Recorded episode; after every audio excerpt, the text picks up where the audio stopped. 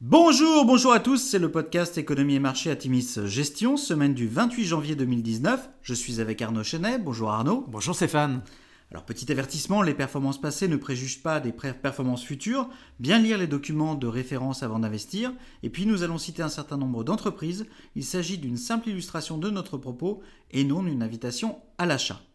Alors cette semaine, nous avons titré Négociation au pluriel et avec un point d'exclamation. La semaine a commencé dans la morosité, l'ambiance étant notamment plombée par des commentaires pessimistes en provenance du Forum économique de Davos et, mardi, par une révision à la baisse de la croissance mondiale par le FMI à plus 3,5% contre 3,7% auparavant.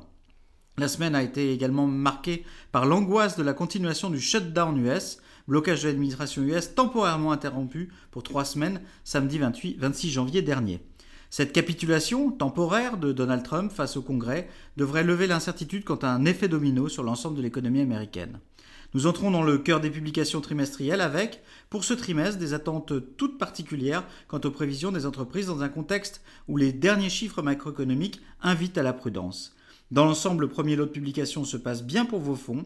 Euh, les phénomènes de sell-off sur la moindre déception connus lors du dernier trimestre restent limités.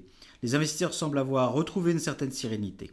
De fait, sur les 22% des entreprises du SP500 qui ont publié, 71% ont affiché des résultats au-dessus des attentes selon FactSet, ce qui était en ligne avec la moyenne des 5 dernières années. Sur la semaine, le CAC 40 gagne 1%, le SP500 perd 0,2% et le Nasdaq s'apprécie de 0,1%. Alors Arnaud, on a plutôt eu des bonnes publications dans les entreprises dans lesquelles nous sommes investis. Exactement Stéphane. Euh, au niveau des sociétés, on a eu un lot de publications globalement positif pour nos fonds, particulièrement euh, pour notre fonds euh, nouveau Atimis Industrie 4.0. en très bon, on peut dire qu'on a ASML, Ericsson, SEB, ST Microelectronics et United Technologies la, semaine dernière. En bon, Texas Instruments et TI Connectivity. Et en ligne avec vraiment des perspectives très encourageantes en ce qui concerne Burberry et Barry Callebaut.